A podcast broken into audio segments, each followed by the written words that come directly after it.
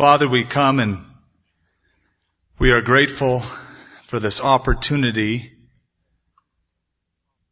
as we hear these stories, Lord, of your great and infinite love to reach down and save. To save from so many different kinds of backgrounds, all of it is sin, but so deceptive in the various philosophies of life and the various religions. No wonder people are so turned off to religion, Lord. It doesn't do any good. It's just more bondage. We thank you, Lord, that you delivered us.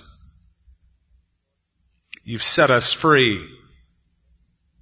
You've given us a, the real purpose for living. You've filled the very essence of our beings. And we're so grateful, Lord.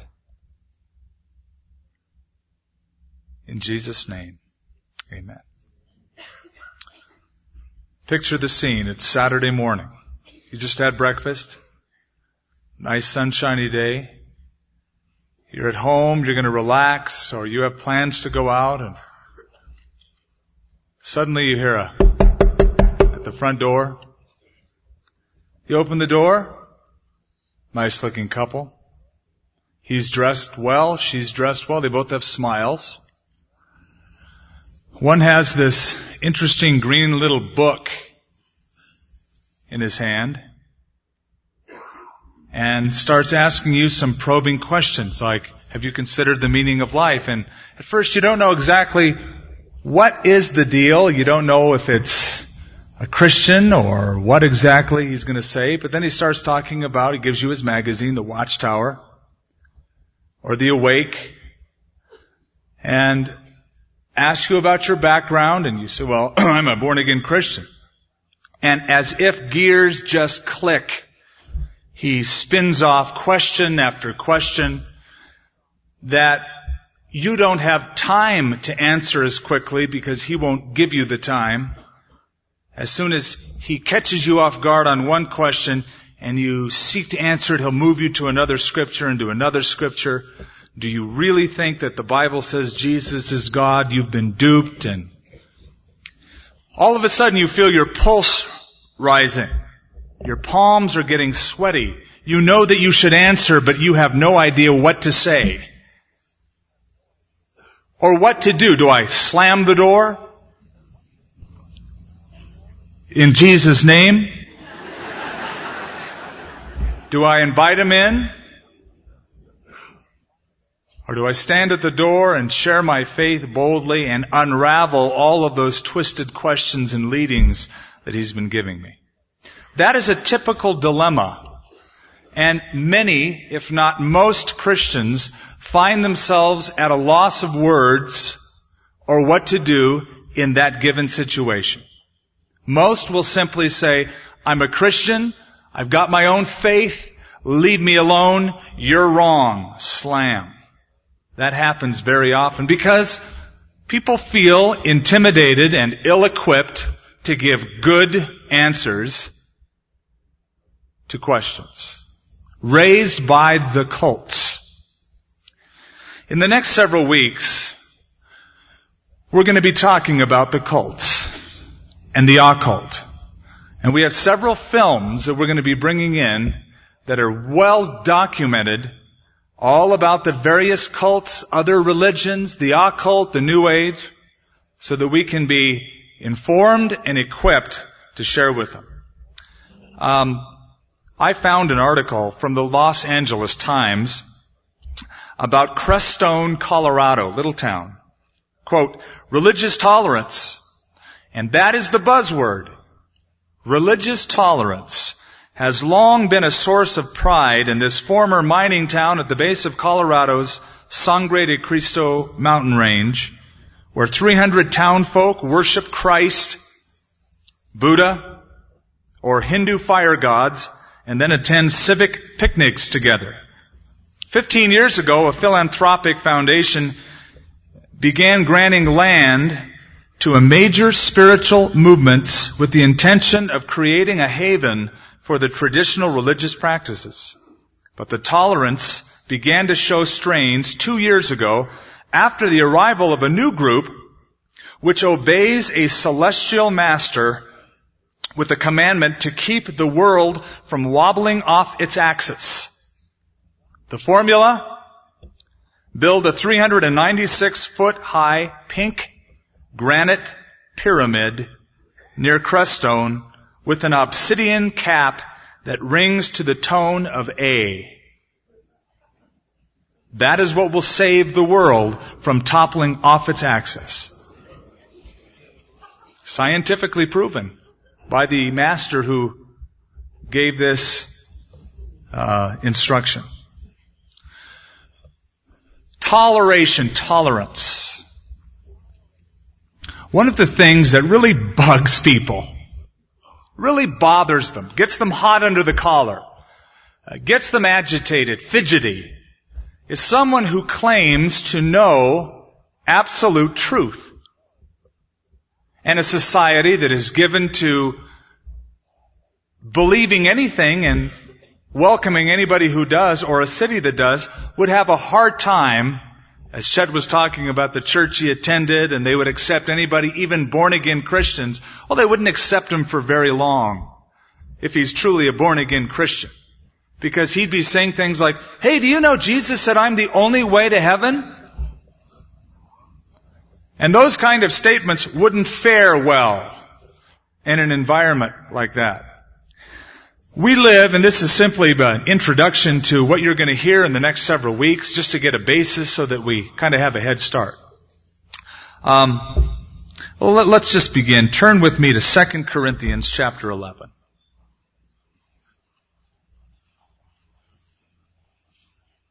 As I see people getting up and moving toward the back, uh, welcome to do that, but they're not going to let you in uh, once you slip out those doors so that we avoid distractions. 2 Corinthians 11, verse 1. Oh, that you would bear with me in a little folly, and indeed you do bear with me, for I am jealous over you with a godly jealousy. For I have betrothed you to one husband, that I may present you as a chaste virgin to Christ. Verse 3. But I fear lest somehow as the serpent deceived Eve by his craftiness, so your minds may be corrupted from the simplicity that is in Christ. For if he who comes preaches another Jesus, whom we have not preached, or if you receive a different spirit, which you have not received, or a different gospel, which you have not accepted, you may well put up with it, or you may well tolerate it. Different Jesus, different spirit, a different gospel. It's not the same as given by the apostles. Paul rebukes them because they would just put up with it. Now, here we are as Christians who meet once, twice, three times, sometimes more depending on who you are and your schedule and your family status. You meet for fellowship during the week. We gather together, we celebrate Jesus Christ, we worship Him, but we are surrounded by a world, by a society, by a media that does not share our values. What kind of a value system, what kind of an age do we live in? Well, first of all, we live in an age of relativism, where truth is not absolute, it is relative. There's no universal base of right and wrong, they say. No singular absolute value system that should be imposed across the board for everybody at all time.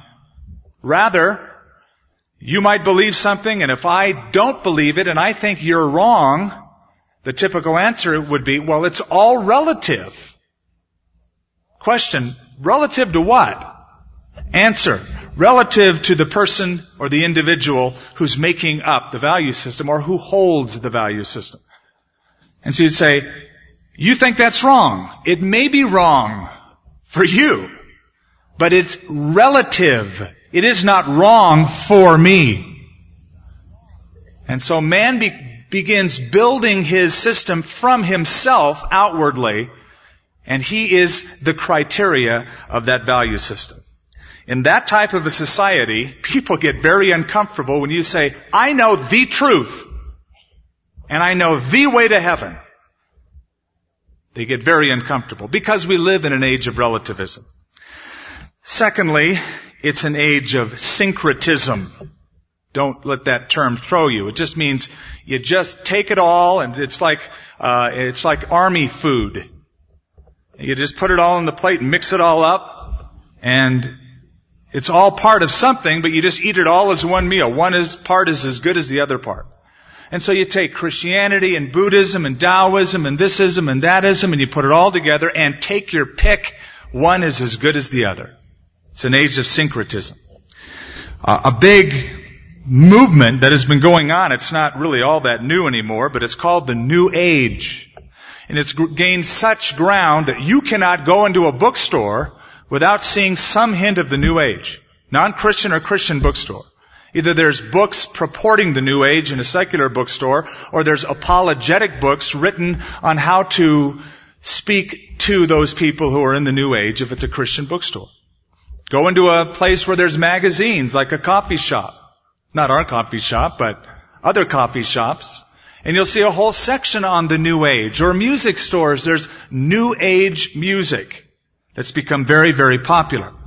And there are New Age churches. That's what they call themselves.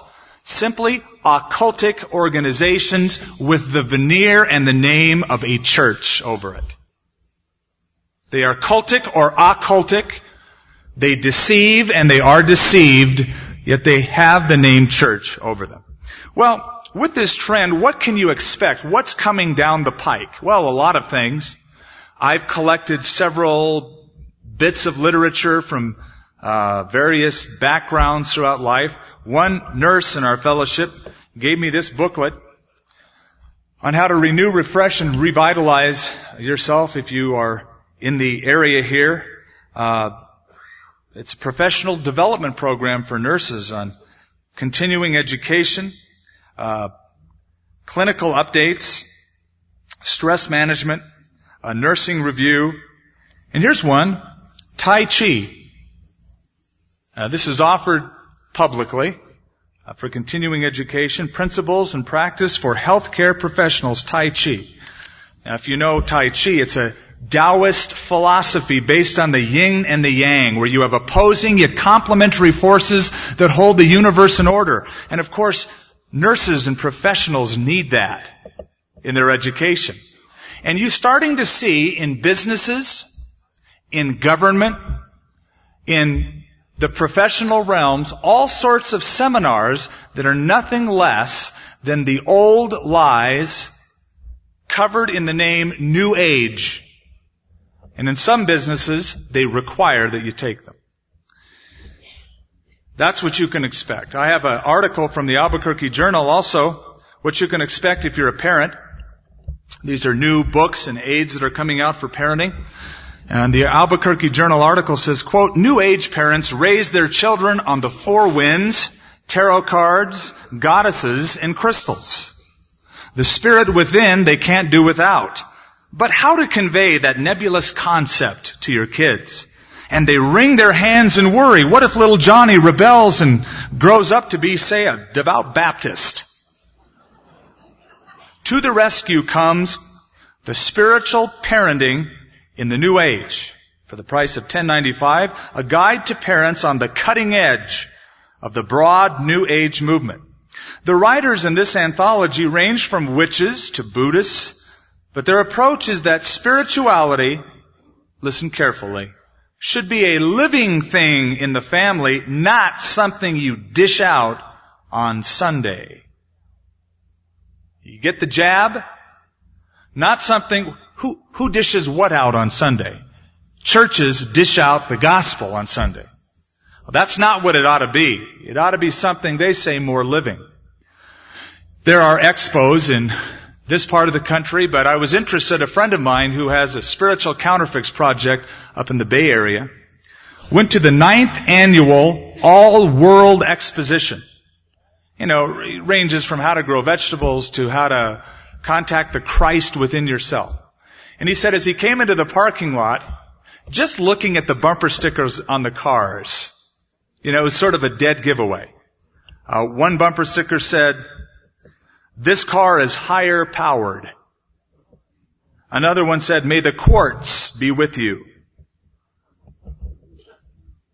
There, there's a general sentiment across the board at the World, New World Expo and the All World Expo and the New Age movement. Basically this. All religion is the same. Religion is religion. Take your pick. As we've put it this way before, it's like an eight lane freeway, all leading to the same general direction. You just pick your lane, whether it's um, you're a Baptist, a Protestant, or a Catholic, or a Buddhist, or a Hindu. We're all moving toward God. All paths lead to God. Another friend of mine, Don Stewart, was lecturing at a university and as he was talking about the exclusive claims of Jesus Christ and a case for Christianity, a Muslim student in the crowd stood up and he said, Mr. Stewart, look at it this way.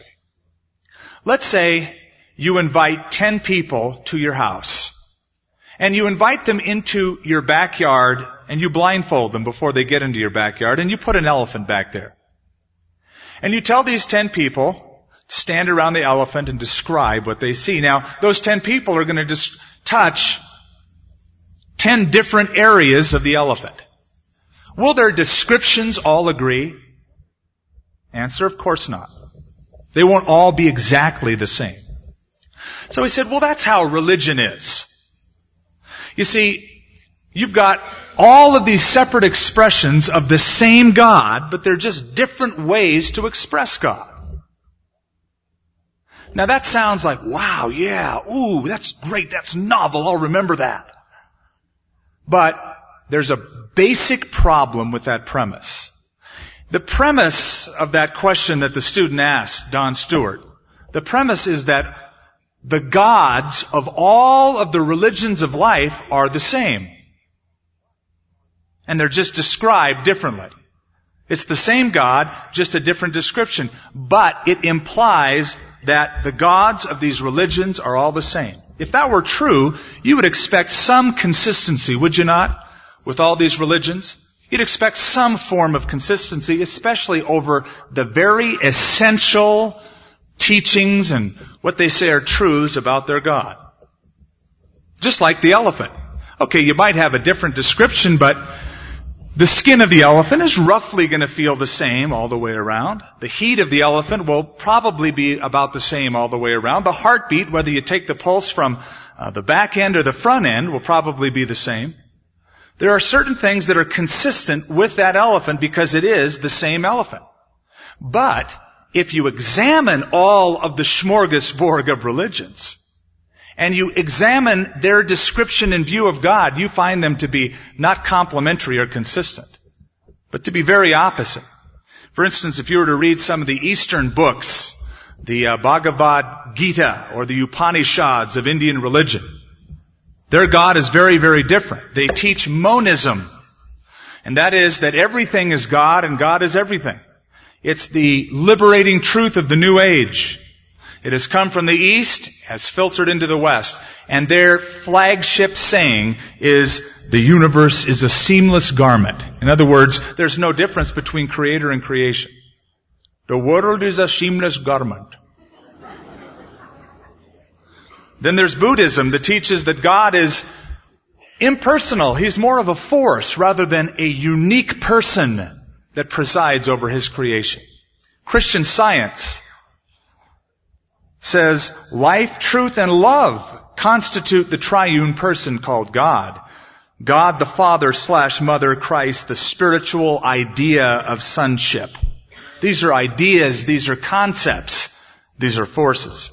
Well, the Bible teaches that God is creator of creation and He's not the same as His creation. He's separate and distinct from His creation. He maintains it, but he's separate from it. The Bible teaches that God is personal. He's not a force. The Bible also teaches there are, there are not many gods, but only one God and only one way to get to that God. That's what the Bible teaches.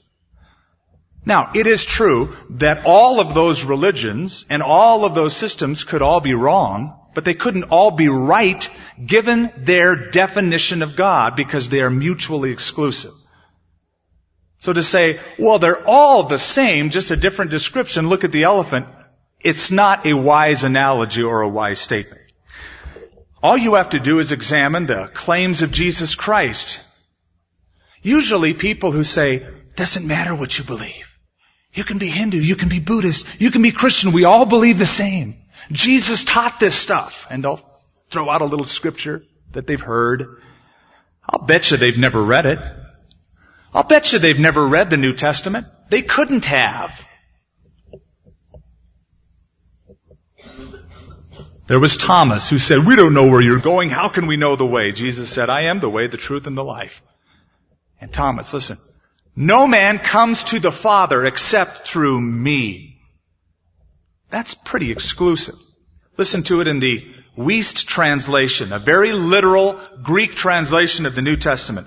I alone, in contradistinction to all others, am the road and the truth and the life, and no one comes to the Father except through me.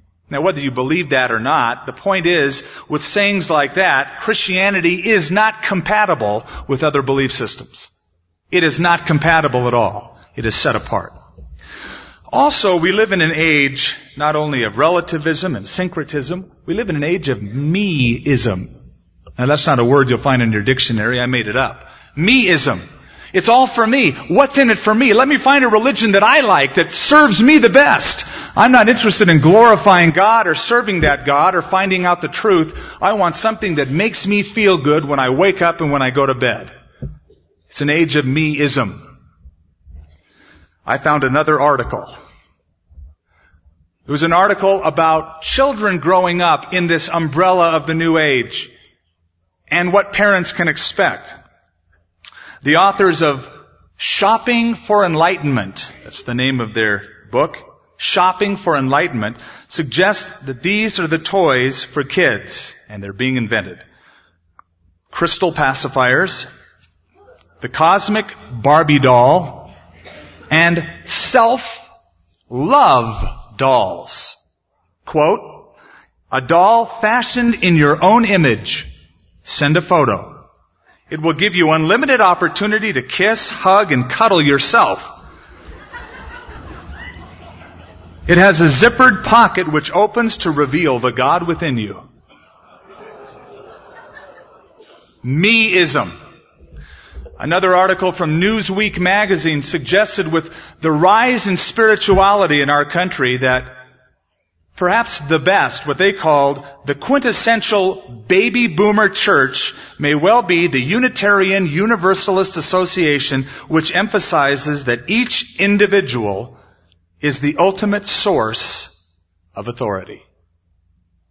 They will take you and put you in the building and confer upon you the right to make your own decisions. Of course you do, but say you are your own reality. You invent your own truth. And whatever truth you invent, we will come alongside you, pat you on the back, put a smile on our face as we look into your, shake your hand and say, that's right for you.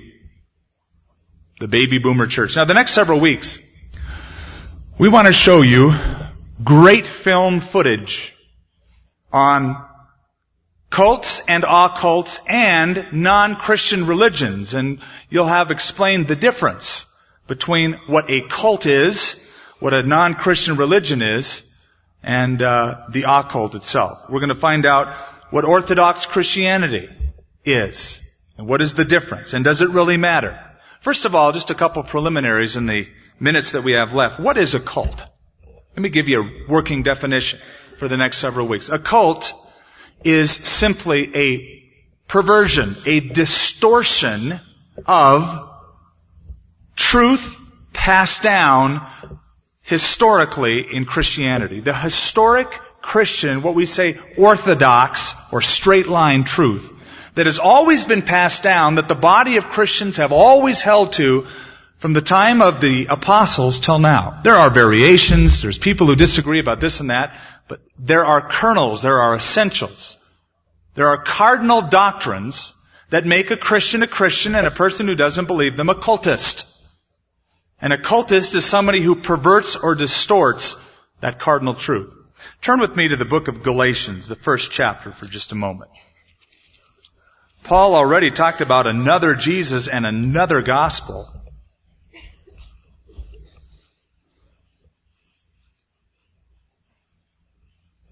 Now to the church at Galatia, in chapter 1, in verse 6, after a few introductory remarks, he gets right to it.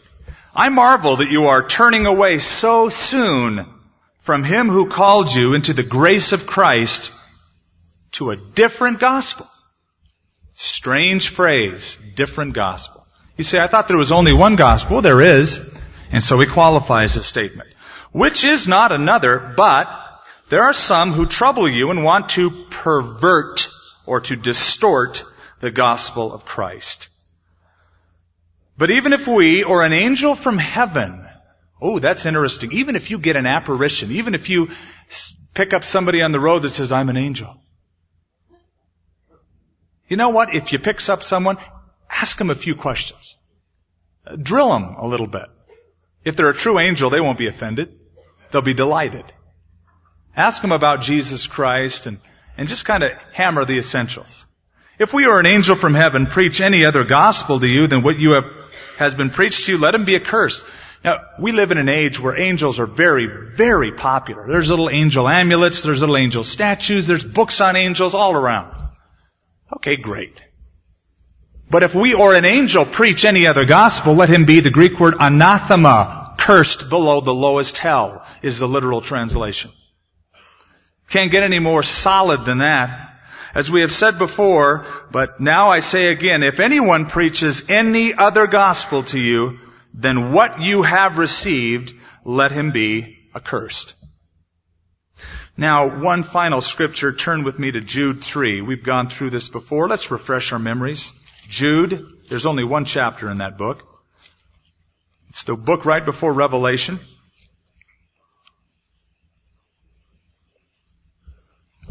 Verse 3, Beloved, while I was very diligent to write to you concerning our common salvation, I found it necessary to write you exhorting to contend earnestly for the faith.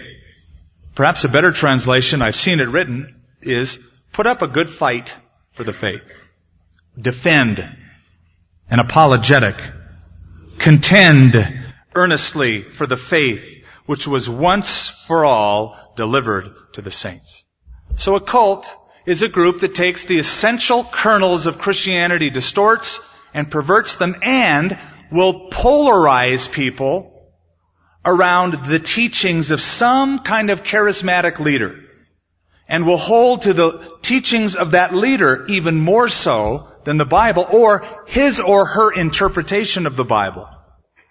Rather than letting the Holy Spirit guide them. In fact, in many cases, many of these cults you are told not to interpret it. Let me interpret it for you. Because you are a spiritual dunce. And I have a hotline with heaven. So if you want to know what God wants for your life, just come to me and I'll open up the scripture and I'll tell you exactly what God wants for you. Now, in the next few weeks, we're going to see both cults and non-Christian religions. A couple of characteristics, a few characteristics if you're taking notes, features that all cults include. It's pretty standard among all cults. There are just certain characteristics or features about them. Number one, they will say that all other groups are wrong except them. They're very narrow-minded. Well, it's nice that there's so much interest, but God has given us the secret knowledge.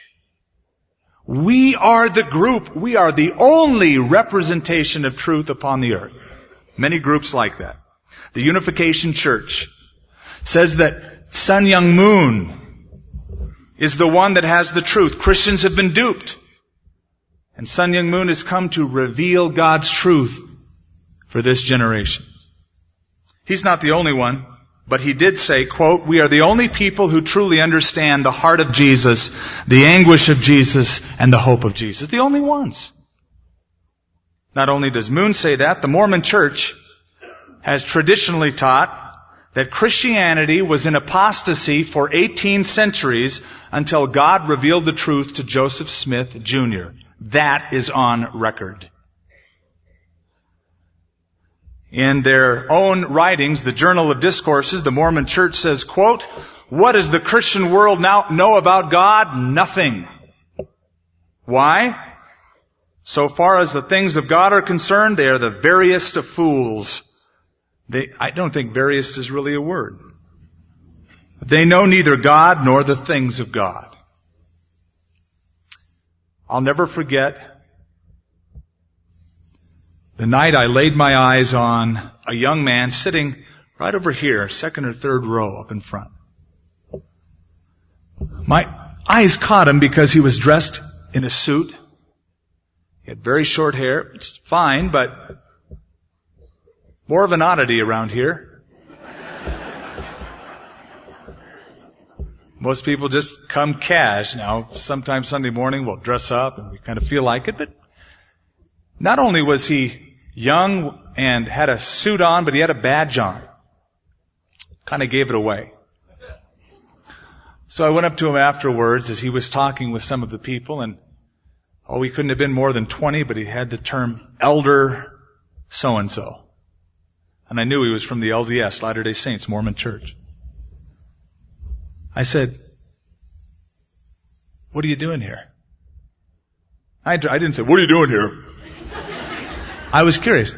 What are you doing here? He goes, I've come to just fellowship. I said, really? And, uh, we watched them as they would look around and take certain people under their wings and talk to them. I said, you've come to proselytize, haven't you? Well, you know, the opportunity comes up. I said, I'd like to meet you in my office this week. Let's talk about these things. Well, that's what we want. We want a dialogue. We want a dialogue. Great. Come in my office. Sat down with these two elders, a younger and an elder, elder.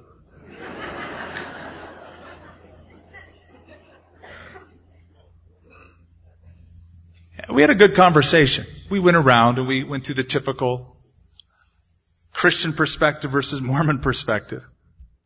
And, uh, you know, he talked about the Book of Mormon and the Pearl of Great Price and Doctrines and Covenants, all that which they say is scripture to be equal to the New Testament as well as the Old Testament. And we pointed out that there's archaeological flaws and doctrinal flaws in the their writings and showed them why, and we showed them letters from Brigham Young University. Their own professors say that it's flawed, and just showed them the evidence. In a very mild manner. We tried. Finally, the younger, his eyes welled up with tears. And at first I felt so bad. He welled up with tears and he, he was choked up. He said, it hurts me to see the body of Christ torn apart like this. I said, I won't buy the tears. Don't push that stuff on me, man. Don't tell me I'm attacking when for the last few hundred years, the Mormon church has said, you've all been wrong for 1800 years, and it's time that we restore the true gospel. It is the Mormon church that has attacked Christianity, that makes us stand and give a good defense for the faith. We're not attacking you. We're defending your attack on the authentic historic gospel. So you can cry all you want, but I won't buy it. I said, I want you to turn to a scripture. It's the scripture we just read. Jude 3.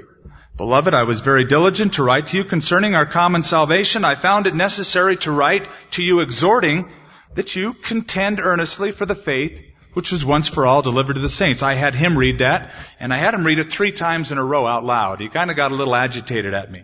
And I said, do you see what that means? He goes, well, yeah. I said, no, look at what it means.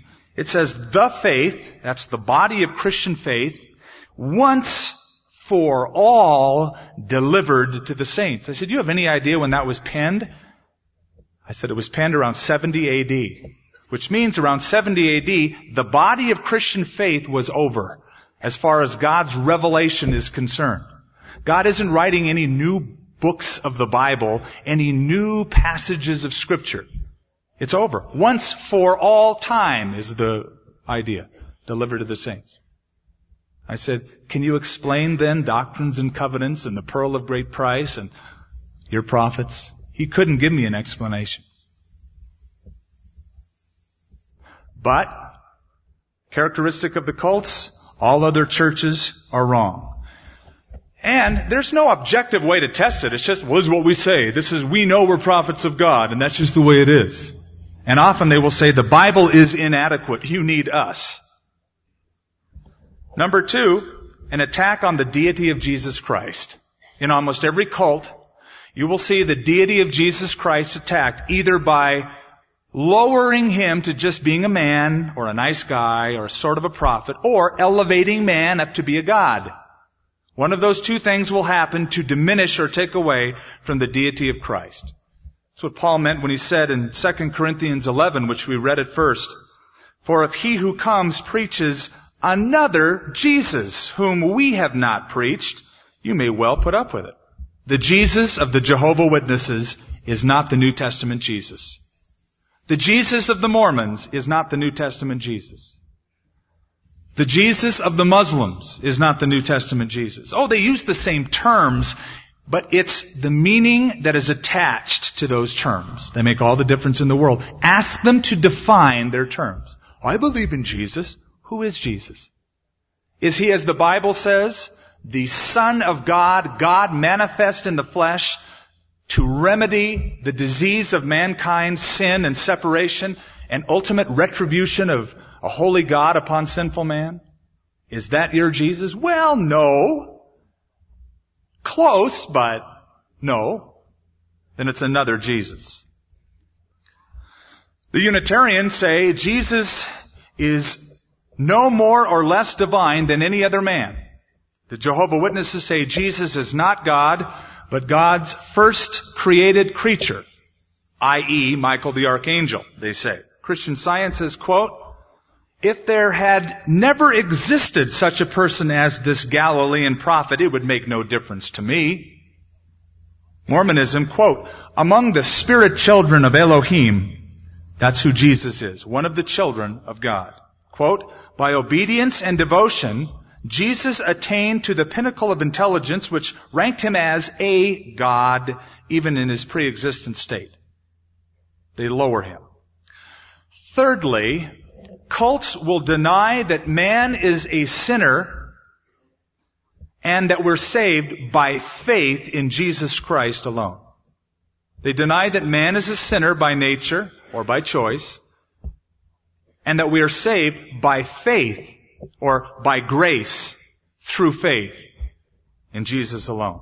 Well, the Bible teaches that all have sinned and come short of the glory of God. Jesus said the Son of Man has come to seek and save that which was lost. That was his purpose statement that he shared in the New Testament. To call sinners to repentance, he said.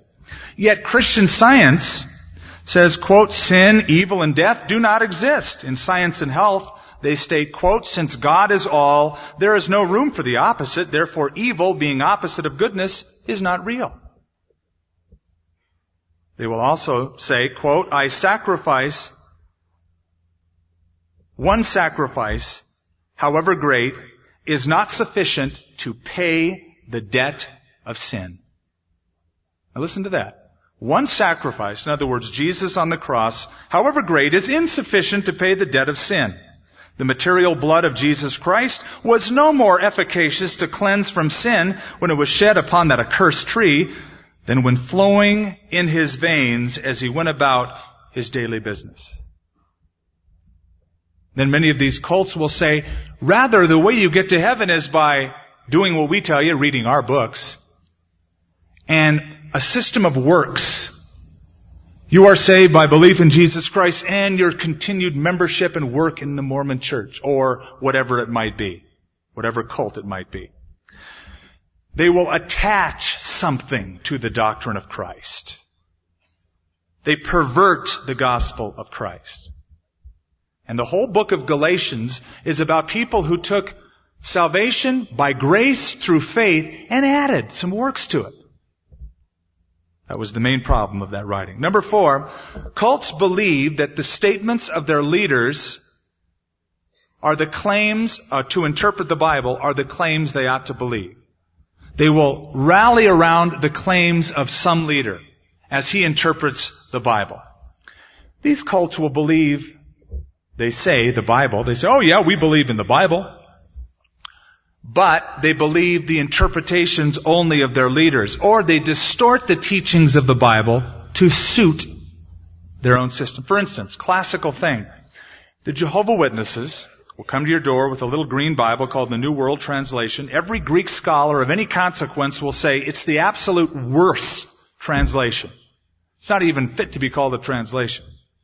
And uh, they will take words out and they will put words in that are not there. Uh, for instance, in John 1:1, En arche en ho logos, in the beginning was the Word, and the Word was with God, and the Word was God, or literally, God was the Word. They will insert the word a, and the Word was a God. So here you have the Jehovah Witnesses saying, well, the Bible says Jesus is a God. Now they've got a bigger problem because they say there's only one God, now they've got two. But virtually every Greek translation doesn't say that but theirs. And there are many mistakes like that. Then you ask them, uh, could I see a list of your Greek translators? Usually Bibles have them in the back somewhere, or you can write for them. They're not available. They don't want you to know who botched it up that badly. Yet they were polarized around the interpretations of their leaders. The article of faith of the Church of Latter-day Saints, quote, we believe the Bible to be the Word of God insofar as it is correctly translated. You know what that means? We decide when it's correctly translated or not. They have, of course, the Book of Mormon, Pearl of Great Price, Doctrines and Covenants, as we already mentioned. Uh, Christian Science, flatly says the Bible is mistaken. We have the teachings of Mary Baker Eddy, Science and Health, to tell you. Unification Church has Reverend Sun Myung Moon's The Divine Principle, which they say is truth because they say the Bible is incomplete and Jesus didn't finish his mission. Number five, there are others, but false prophecy. They claim, here, here's the catch. They claim we're God's divine mouthpiece. Divine prophet. Yet, claiming to be of divine origin, they repeatedly make mistakes and are proven to be false prophets because they make false predictions. Armstrongism, the worldwide church of God, has made many false prophecies, predictions that never happened. Of course, the Jehovah Witnesses are infamous for this. Uh, 1914, 1925, when they said Jesus came, they said, Quote, all present governments will be overthrown and dissolved in the year 1914. Didn't happen, so they changed it a few times and they continue to do so. But they said back then, quote, the full establishment of the kingdom of God on earth will be AD 1914. Have you seen it? Is this the kingdom of God? If it is, I'm very disappointed. It's not. It hasn't happened. Now, question comes up and we'll end with this. Does it matter? Skip. Does it really matter? They're so sincere. Isn't really all that that matters is that you believe something wholeheartedly, you cling to it tenaciously, and you're sincere?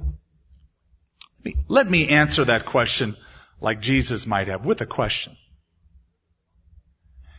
If there's a blind man on the edge of a cliff and he doesn't know which way to step.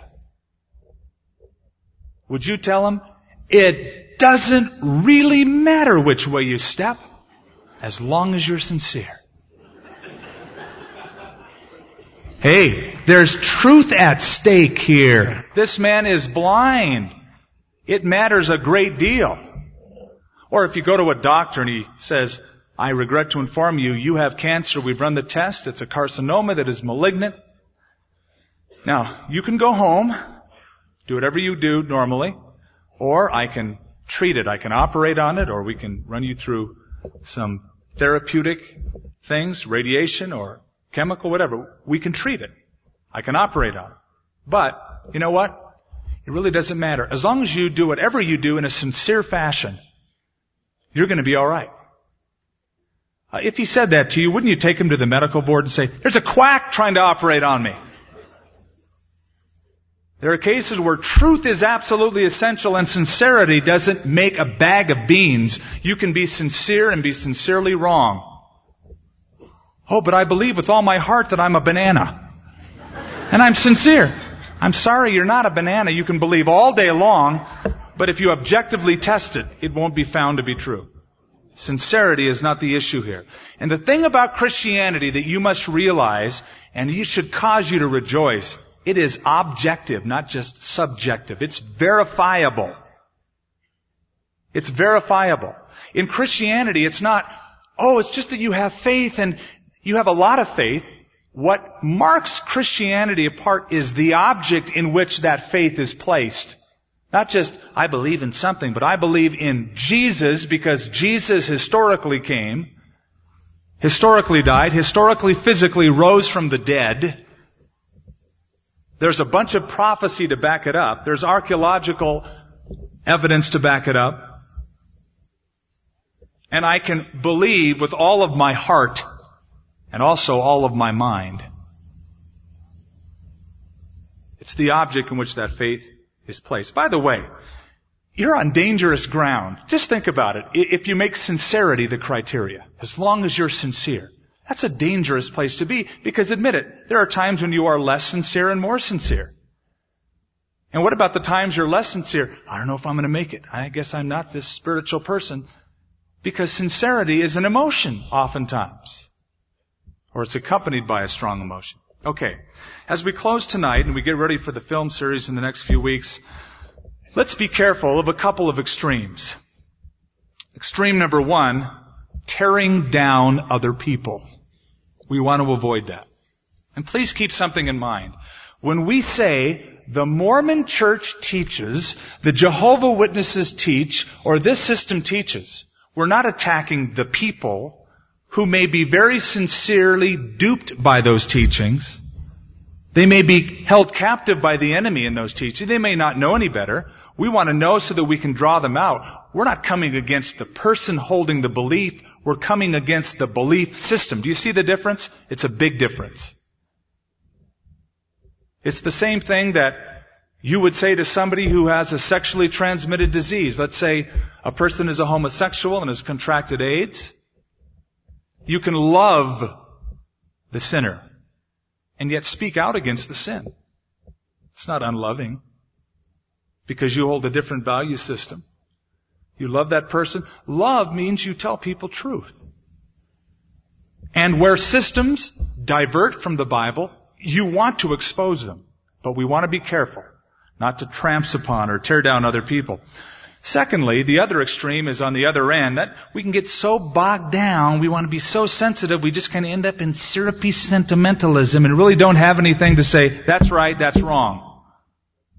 We want to avoid both of those extremes. In short, let's be like the Bereans, Acts 17:11. They listened to what Paul said, they received it with joy, but they searched the scriptures on their own daily to see if these things be so. Don't let any pastor, Bible teacher, evangelist say, this is what I said, this is what the Bible says, don't question me, just believe it. Flashing red light if you hear that. Rather, search the scripture on your own because the Spirit of God dwells in you to see if these things be so. I like what I read about the Bible. I am the Bible, God's wonderful library. I am always and above all the truth. To the weary pilgrim, I am a strong staff. To the one who sits in darkness, I'm a glorious light. To those who stumble beneath heavy burdens, I am sweet rest. To him who has lost his way, I am safe ground. To those who are sick in sin, I am healing strength and I am forgiveness. To the discouraged, I'm a glad message of hope. To those who are distressed and tossed about by the storms of life, I am an anchor, sure and steadfast. To those who search for salvation, I reveal the Savior of the world. And that is the center of the Bible, Jesus Christ. And usually that's the center of the controversy. Who is Jesus? as we'll discover in weeks to come.